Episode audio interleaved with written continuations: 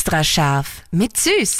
Kochtipps auf Live-Radio mit Dominik Süß. Wie schält eigentlich ein Profikoch ein Avocado? Avocado sollte man sich ja nicht so oft gönnen, weil es ja nicht gerade ja, ist ja kein regionales Lebensmittel.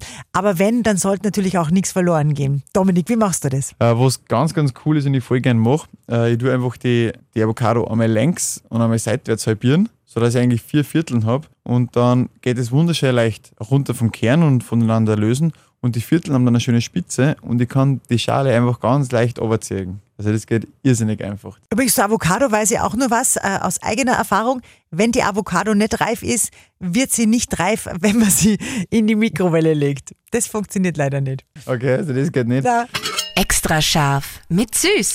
Kochtipps auf Live-Radio mit Dominik Süß.